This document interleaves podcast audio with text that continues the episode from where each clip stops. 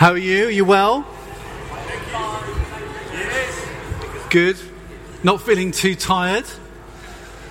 Missing the hours? We did miss an hour, didn't we? I am right in thinking that we missed an hour.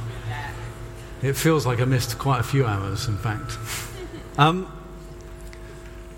so it's great to uh, be with you this morning. And we're basically we're starting today on a series of three talks uh, from this phrase, Veni Vidi Vici. Then we're going to look at three talks.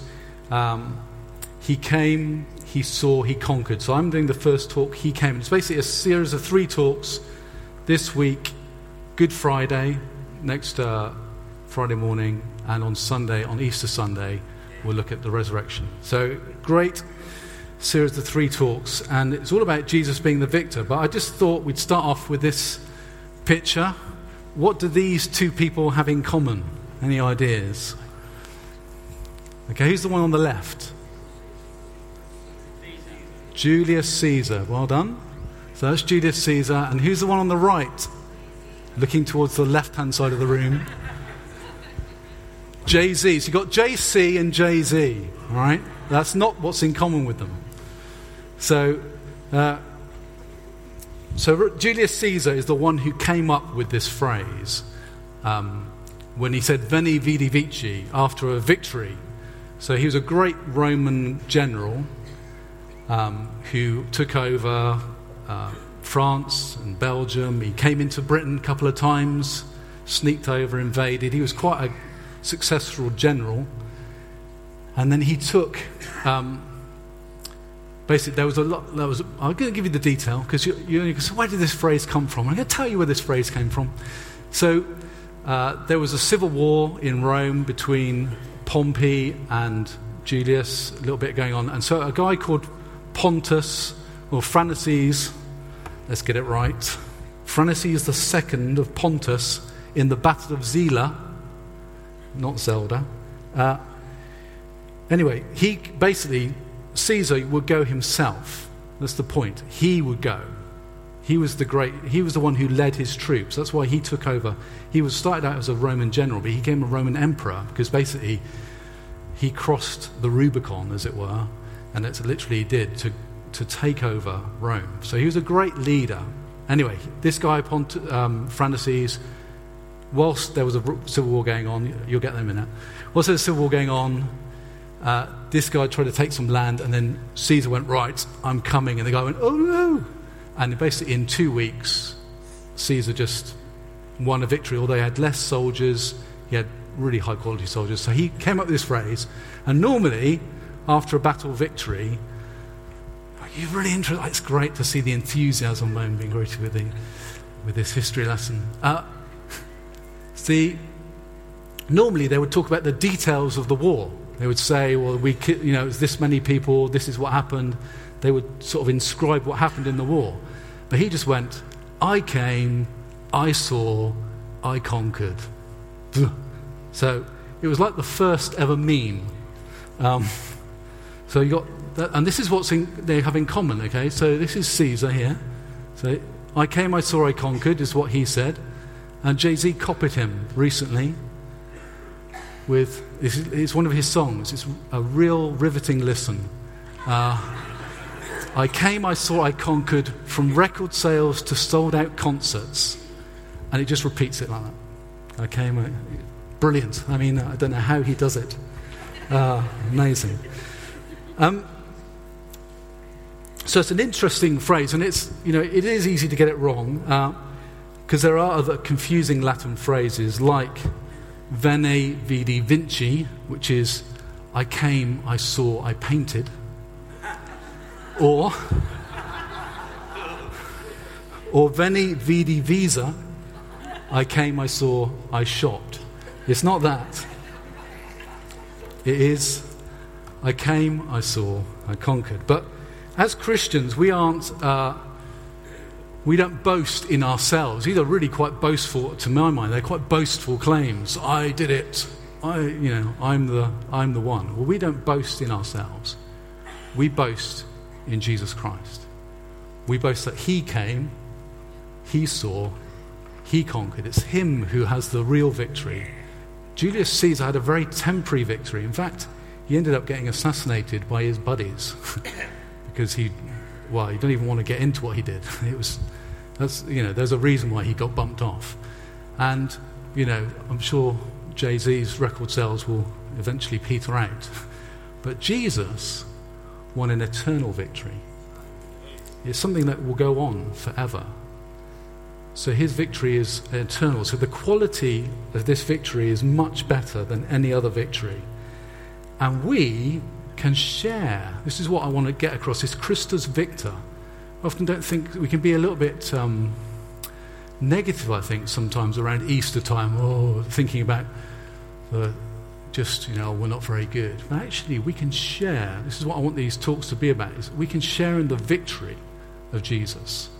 We can overcome because he overcame. There is a, through that, our relationship with Christ, we can become victorious, victorious in life. It's li- literally what the New Testament says. It's full of this kind of stuff about we can be victors in life, and we'll come on to that towards the end.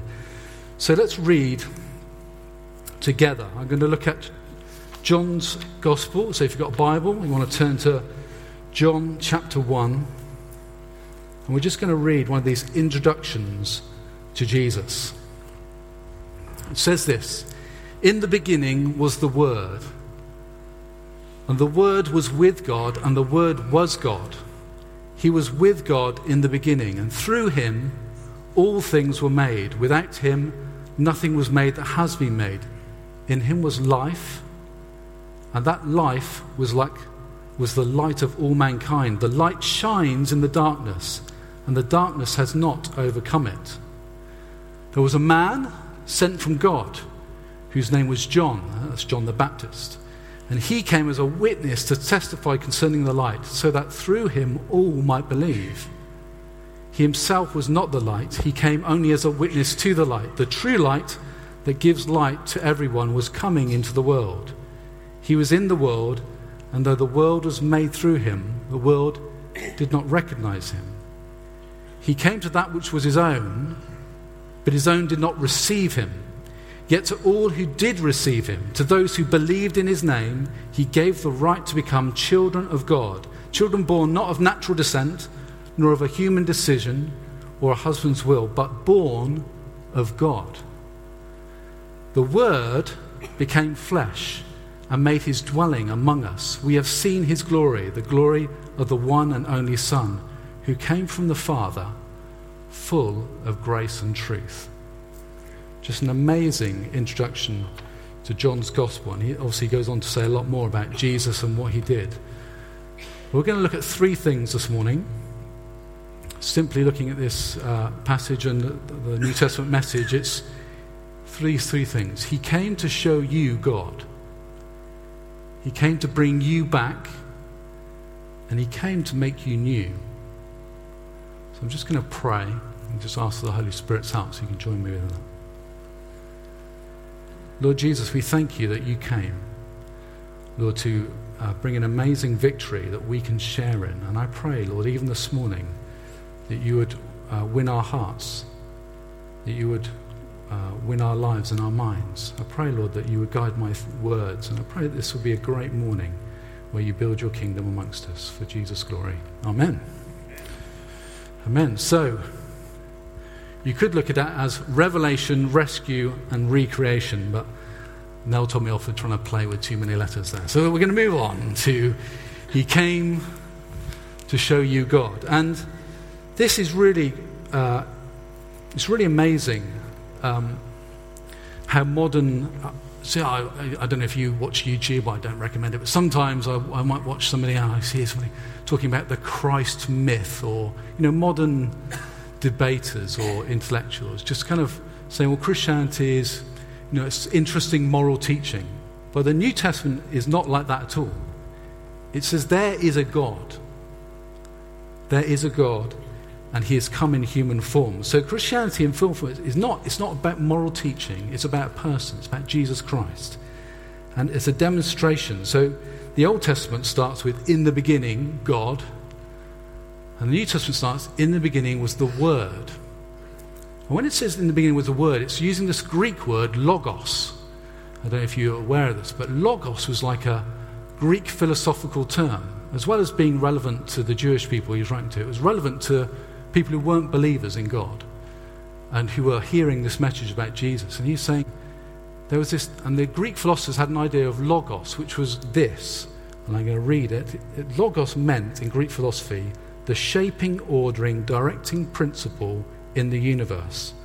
If you like, the invisible reason behind existence. So, kind of Greek philosophers had an idea there's something in this universe, a, a rational um, presence, a principle, something that's in, out there guiding us. We don't know what it is. Well, John's saying here, no, that, that rational presence, that thing you sense there is, a, there is something controlling and guiding this world, that is God. And God has come in human form. He's come to show us God. That's what John's saying. You can't escape the New Testament. It's constantly saying Jesus was the Son of God. And it's important to understand that. So, in Colossians, it talks about he is the image of the invisible God. Or in uh, Hebrews, that he is the radiance, the exact representation of being. So, the thing we've got to get is that he is showing us what God is like. That's the amazing thing about Jesus, is that he is, he is God in human form, and he shows us what God is like. And the one thing is, if you caught that end of that passage, he he was full of grace and truth. Full of it. What is God like? Well, He's full of grace and truth. And the truth is, there's grace for you. If Jesus is full of grace and truth, the truth is there is grace for you today. You can know Him. So Jesus comes to show you God. And uh, it's important. So in 1 Corinthians 15, that John Groves will be speaking on next week, but I'm here first.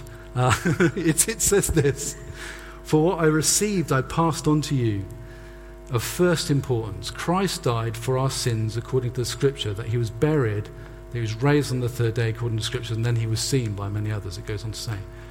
It's of first importance. Why is it of first importance? Because if Jesus didn't really die on the cross and wasn't really raised from the dead, then Christianity is meaningless. It has no benefit to anybody. It all hinges on the reality, the historical reality of Jesus Christ as a person, Him coming, Him dying on a cross, and Him being raised from the dead. But if you can prove that, which you, I believe you can through witnesses and accounts, then that means that it's real and it really matters. And therefore, it has an implication on your life that God is real. He has come to show you, Jesus has come to show you God, and you can know God through Jesus. So there is a, it's really important. You know, I, I don't get really into this kind of thing, but I think it's really important the historical truth of it. It's not, we're not just trying to play a game here on a Sunday morning just to keep ourselves amused. You know, Jesus is real. He really came. He really died on a cross. He really rose again from the dead. He really can make a difference in your life if you allow him to. It's important. Um, and uh, Nicky Gumbel puts it like this He says that. Uh, Jesus, did I put this quote up? I did. The Christian claim is not that Jesus is to be under terms in term. Mm, start again. This is actually from Tom Wright, quoted by Nicky Gumbel. The Christian claim is not that Jesus is to be understood in terms of a God about whom we already know. It is this the resurrection of Jesus strongly suggests that the world has a creator, and that creator is to be seen in terms through the lens of Jesus. Jesus shows us God. Now, um, I, uh, I work for a company that helps people buy and sell companies. That's what I do. I don't, and, I, and I did a project a few years ago. I'm going to get into a story, and I've got to make sure I don't go on too long. But this is, a, this is quite a fun one. So we tried to sell a company that made lenses for film cameras. Okay, so like all the big films and, and TV shows. So things like Downton Abbey. Any Downton Abbey fans? No. Sherlock. Even the, the, the latest film, Darkest Hour, with Winston Churchill and his victory, uh, was filmed on these lenses. So these are, and they're made in the UK. Did you know we make stuff in the UK? Still, I went. Now, the thing that's I always find really helpful is to go myself and see it for myself, what the factory does or what the, whatever the business does. And when you walk around, it comes to life. You're like, ah, okay. And there's these guys, you know, I mean, it's very, very, they're really smart lenses, very expensive. And they've got lots and lots of lenses in them, and they all hand, you know, polished to perfection. So it's quite a complicated, long process, which is why they get away with charging as much as they do. And, um, but this business is really uh, thriving, doing really well. And so, really interesting business. But it was going to the factory that helped it. I had to see it for myself. And then when I'm talking to other people, I can convey it. Well, it's the same with Jesus. You've got to see him for yourself, if you like. You've got to look into the New Testament. You've got to get hold of who is this Jesus. And once you've seen who he is, you can then uh, communicate that to others, and it can make it a difference in your life. So there's lots of things in the New Testament talk about fix your eyes on Jesus, or fix your mind on Jesus. Think about him over this Easter time, don't, you? and not just Easter. Think about him all the time.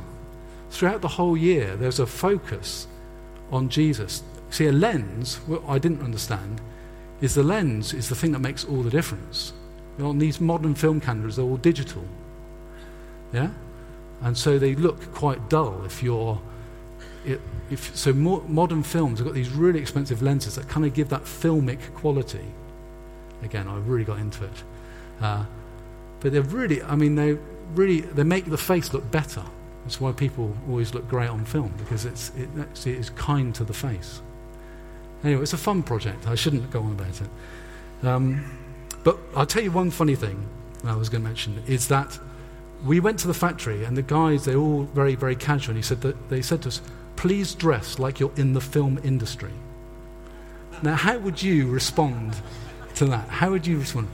So I just, I, I mean, I came in, you know, trainers, jeans. I'm in the same, I went casual. That's how I took it. I had a, one of my colleagues turned up like he looked like Tom Cruise. He had the, he had the shades on. It was a, it's hysterical. I kept ribbing about it. Anyway, um, the point is this that we have to see Jesus, and he helps us. Uh, it helps us bring God into focus as we focus on him and what Jesus is like. We then see God and we can experience God in our lives. And I just want to underline the, the truth of it. Now, I can. I know last year when I got to do one of my rare appearances, I did go on a little bit long on the evidence um, but neither John nor Steve are here. but John is. Uh, but there is a lot of evidence in the Bible. I'm, I'm not going to be able to go through it all. But if you are not convinced that Christianity is true, I'd encourage you to look at the evidence, to look into it, because it actually is a lot there. And it's a bit like witnesses. It's not uh, the, the evidence of a science lab, it's the evidence of a law court. It's different pieces of evidence all tying together to bring you to a conclusion that Jesus is real and true. But if you just take the New Testament, for example, I've got a couple of just how they write. So this is 1 John. He says, What we've seen with our eyes, what we looked at with our hands, have touched. This is what we're telling you. So we were there, we saw him, we touched him. We've seen it and proclaimed to you the eternal life that was with the Father. And we proclaim what we've seen and heard. Yeah? So I just love that kind of, we saw it. Luke talks about how he's, there were eyewitnesses that we took account of. And I've investigated everything from the beginning to write an orderly account so you can be certain of the things of him. So the New Testament writers write in that kind of way as this is first hand knowledge. And it's lots of people. There's something else I was thinking about. John the Baptist why, why in that passage we read now is have well, John Baptist? Is, you know, why not just get straight on to Jesus? Well, the point is this it wasn't just Jesus. John was sent by God to proclaim something. He's another voice, he's another witness, if you like. Here is Jesus, the Lamb of God that takes away the sin of the world. So it's the, it's the compilation of voices that is true. That's not true of other religions. There's lots of evidence about Jesus. And just as an example, how do we know Jesus really died? Well, even if you go outside the Gospels, these are just four examples. So there's a guy called Josephus who was a Jewish historian. He wasn't a Christian, he wasn't uh, interested. He talks about that Pilate condemned him to the cross. So it's a historical document you can read. The Babylonian Talmud, which is a Jewish document, says that on the eve of the Passover, they hanged Yeshua of Nazareth, Jesus of Nazareth. Tacitus, who's a Roman historian, also refers directly to Christ and to his execution by Pontius Pilate. Now, I know most of you are convinced already, but it's helpful, I think, to have evidence. When I was a teenager, I'd had an experience of God, but I started to doubt. It wasn't that sad, but it was. I started to uh, just struggle with is it really true? And I heard stuff like this, and I thought, why hasn't anybody told me this before? Because sometimes in churches it can all, you just pass on by, can't you? It's just like, well, we all believe it because we all believe it. No, there's, there's evidence. So I've personally really benefited from this kind of stuff, which is why I'm so keen to share it when I get chance. Because it is true. Lucian, another writer, mockingly refers to a man who was crucified in Palestine. So that's people outside the New Testament who refer to Jesus and him being killed by Pontius Pilate. There's even a, a stone with Pontius Pilate on but the, the point is this it is true and it, is, it can make a difference in your life. But the second thing then, he came to bring you back. So it's not just enough to, to know about Jesus, you need to respond and get connected back to Jesus. So, a couple of verses just for you. The Son of Man came to seek and save the lost. And I like this one. He came, this is Jesus and preached peace to those who are far off and peace to those who are near. So, this message is Jesus coming like the Good Shepherd in the story that he told, coming for that one sheep. The lost, he left the others and came for that one. Well, he came to make a way to rescue us back into relationship with God. And you can be near to that or you can be far off. But the message is for you. The message is you are welcome to know God. You can come back. Jesus has made a way to rescue us. So, how did he do that? Well, how, how do we do that? We receive him.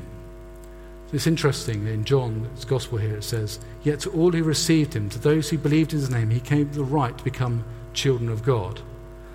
So it's a bit like, you know, those Chilean miners who got stuck all that way down.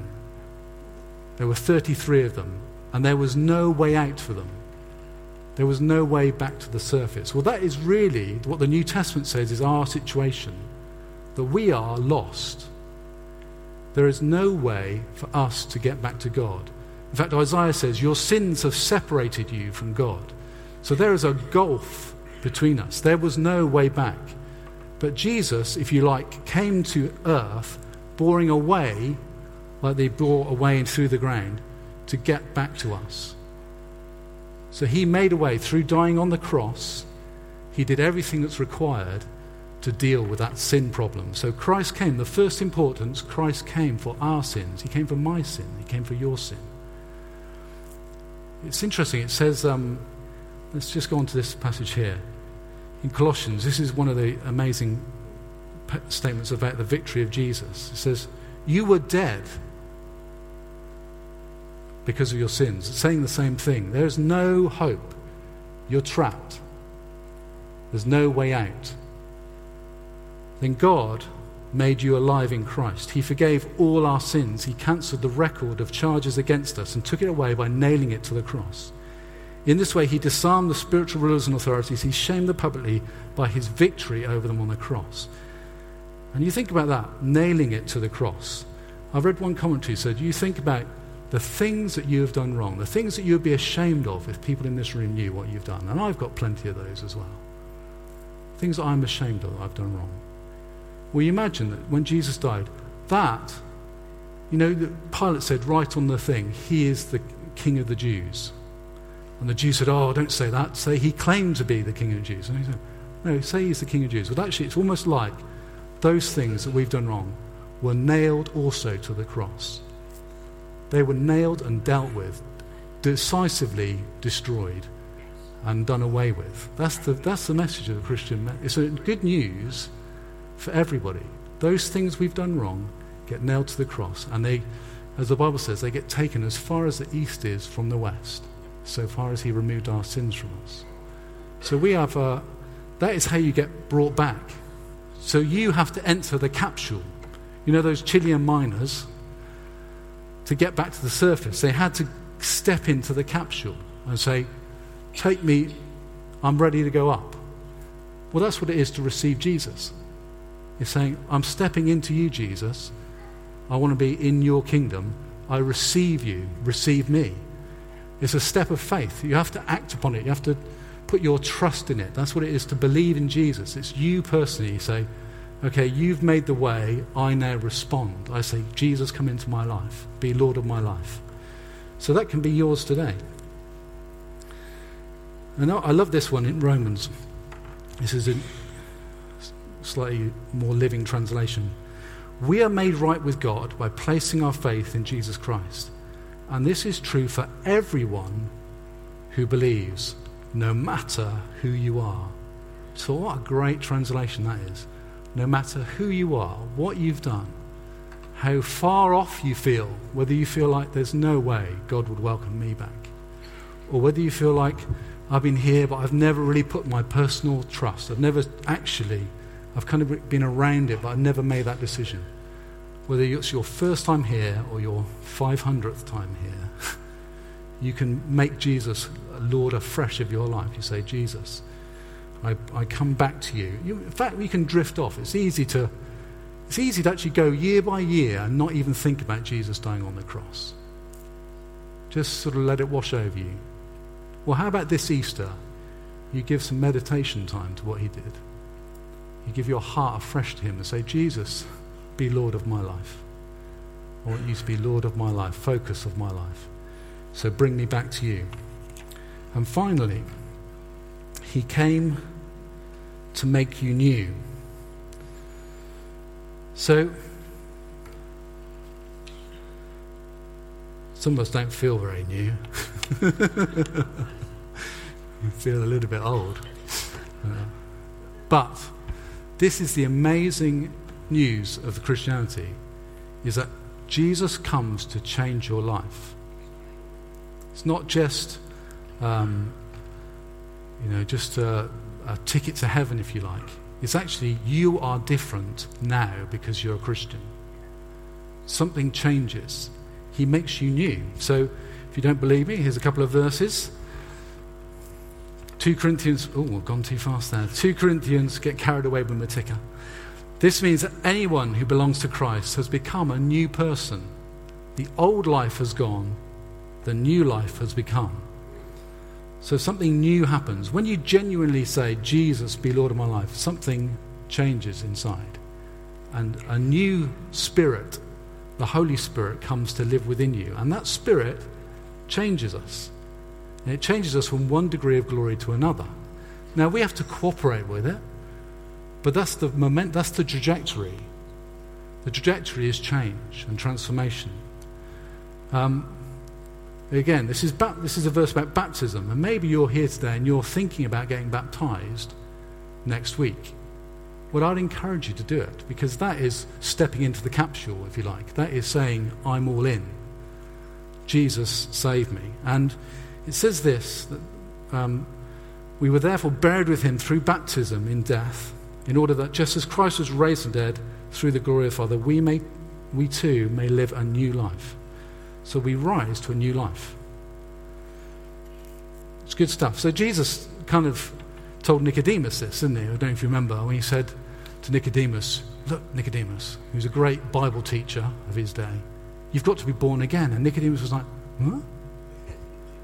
How do I get back into my mother's womb? You're, okay, you're not the brightest. It's not about getting physically born, it's about getting spiritually born. You need something new to happen to you.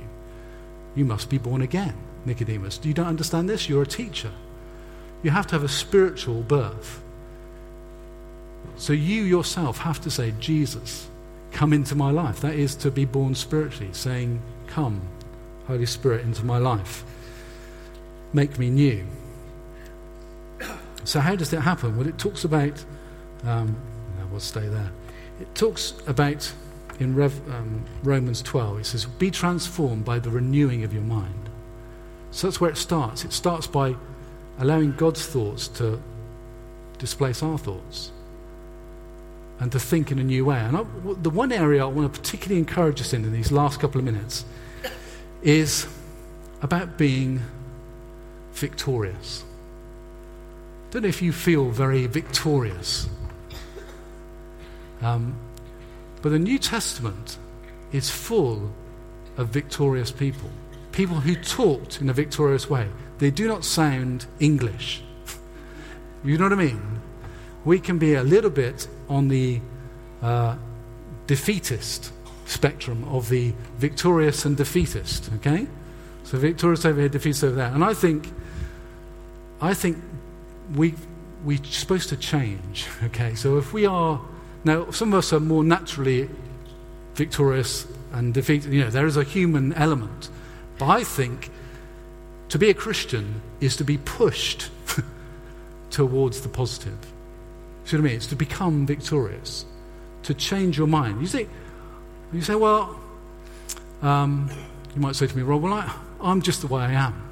You know, I've always been this way. Well, I say, have you ever changed your mind about anything? Just as a, have you ever changed your mind about anything? Because the Bible says repent. And what does repent mean? It means change your mind and the direction of your life. It means you turn away from one thing and you turn towards another. And my encouragement this Easter time is let's get a bit more victorious in our lives because that's where Jesus is leading us. It's, he's pulling us heavenward, if you like. There is a, so he says, To you who overcome.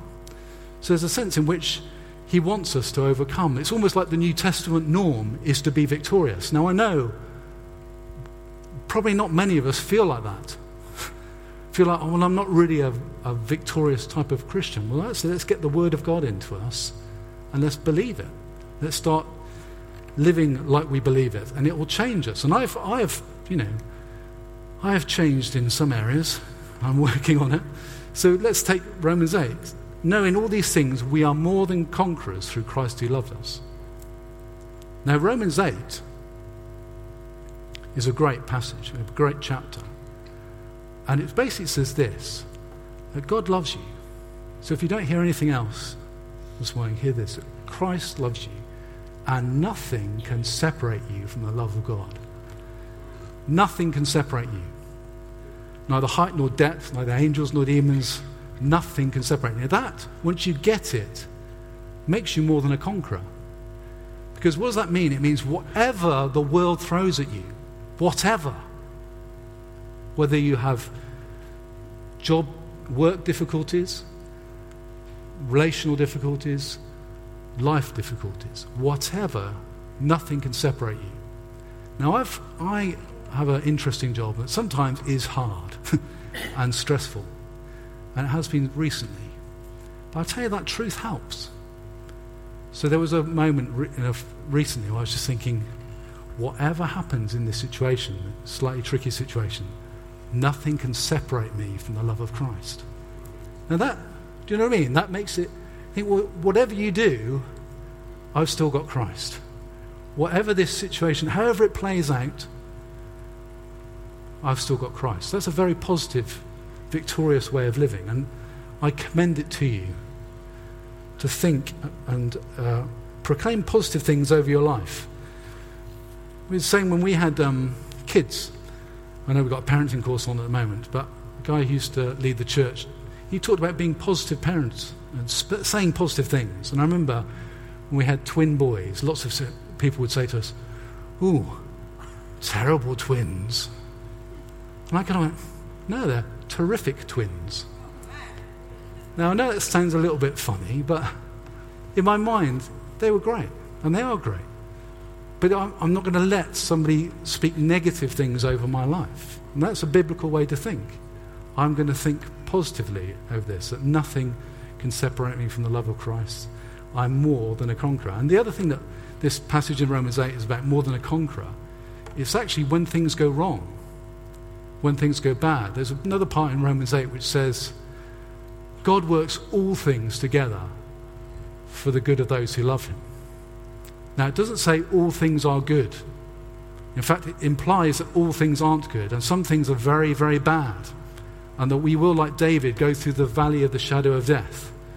And there will be times of great sadness and grief and loss and all kinds of things. But no, we are more than conquerors even then. Even in the bad times, we're a conqueror because nothing can separate us. Does that make sense? No, even then, even in the valley of the shadow of death, I will fear no evil, for you are with me. Nothing can separate us. So that's good news. And um, I just wanted to convey that there is this real sense in the New Testament that we should be positive people. And that as we look at this Easter message, it should have a, a, a positive effect on us. We shouldn't be our heads down, defeatist. I'm a Christian and life's hard. Well, He is the lifter of our heads. Biblically, He's the lifter of our heads. David knew this. In the Old Testament, there's a great passage about David says, With you, I can advance against a troop. With my God, I can scale a wall. I love that. I can scale a wall. Now, he also then goes on to say, Your gentleness has made me great. It wasn't, I came, I saw, I conquered. No, it's your gentleness. You've done something in my life that's changed me and great, changed my life. And that's the message of Christianity. He can change your life. And I commend it to you. So we can be more than conquerors. We can reign in life. I could go on. But I think that's, that's all I wanted to say, really. Jesus came for you, He came to show you God's love, to bring you back into a relationship with Him, and to give you a newness in your life, a new spirit within, so you could be confident that He is with you. Okay, I'm just going to pray, and perhaps uh, you'd like to pray with me. And particularly, I just want to give the opportunity for anybody here who's never stepped into the capsule of faith and said, Jesus, I want you to be Lord. So I'm going to read a prayer. It's taken from the back of the Alpha Course uh, booklet here, where you can pray this prayer and invite Jesus to be Lord of your life. So let's pray that. Let's just have our heads bowed. So you pray this in your heart Lord Jesus Christ. I'm sorry for the things I've done wrong in my life. Just think about those things and see them nailed to the cross this morning. Please forgive me. I now turn from everything I know is wrong. Thank you that you died on the cross for me so that I could be forgiven and set free. Thank you, you offer me forgiveness and the gift of your Spirit. I now receive that gift. Please come into my life by your Holy Spirit to be with me forever. Thank you, Lord Jesus. Amen.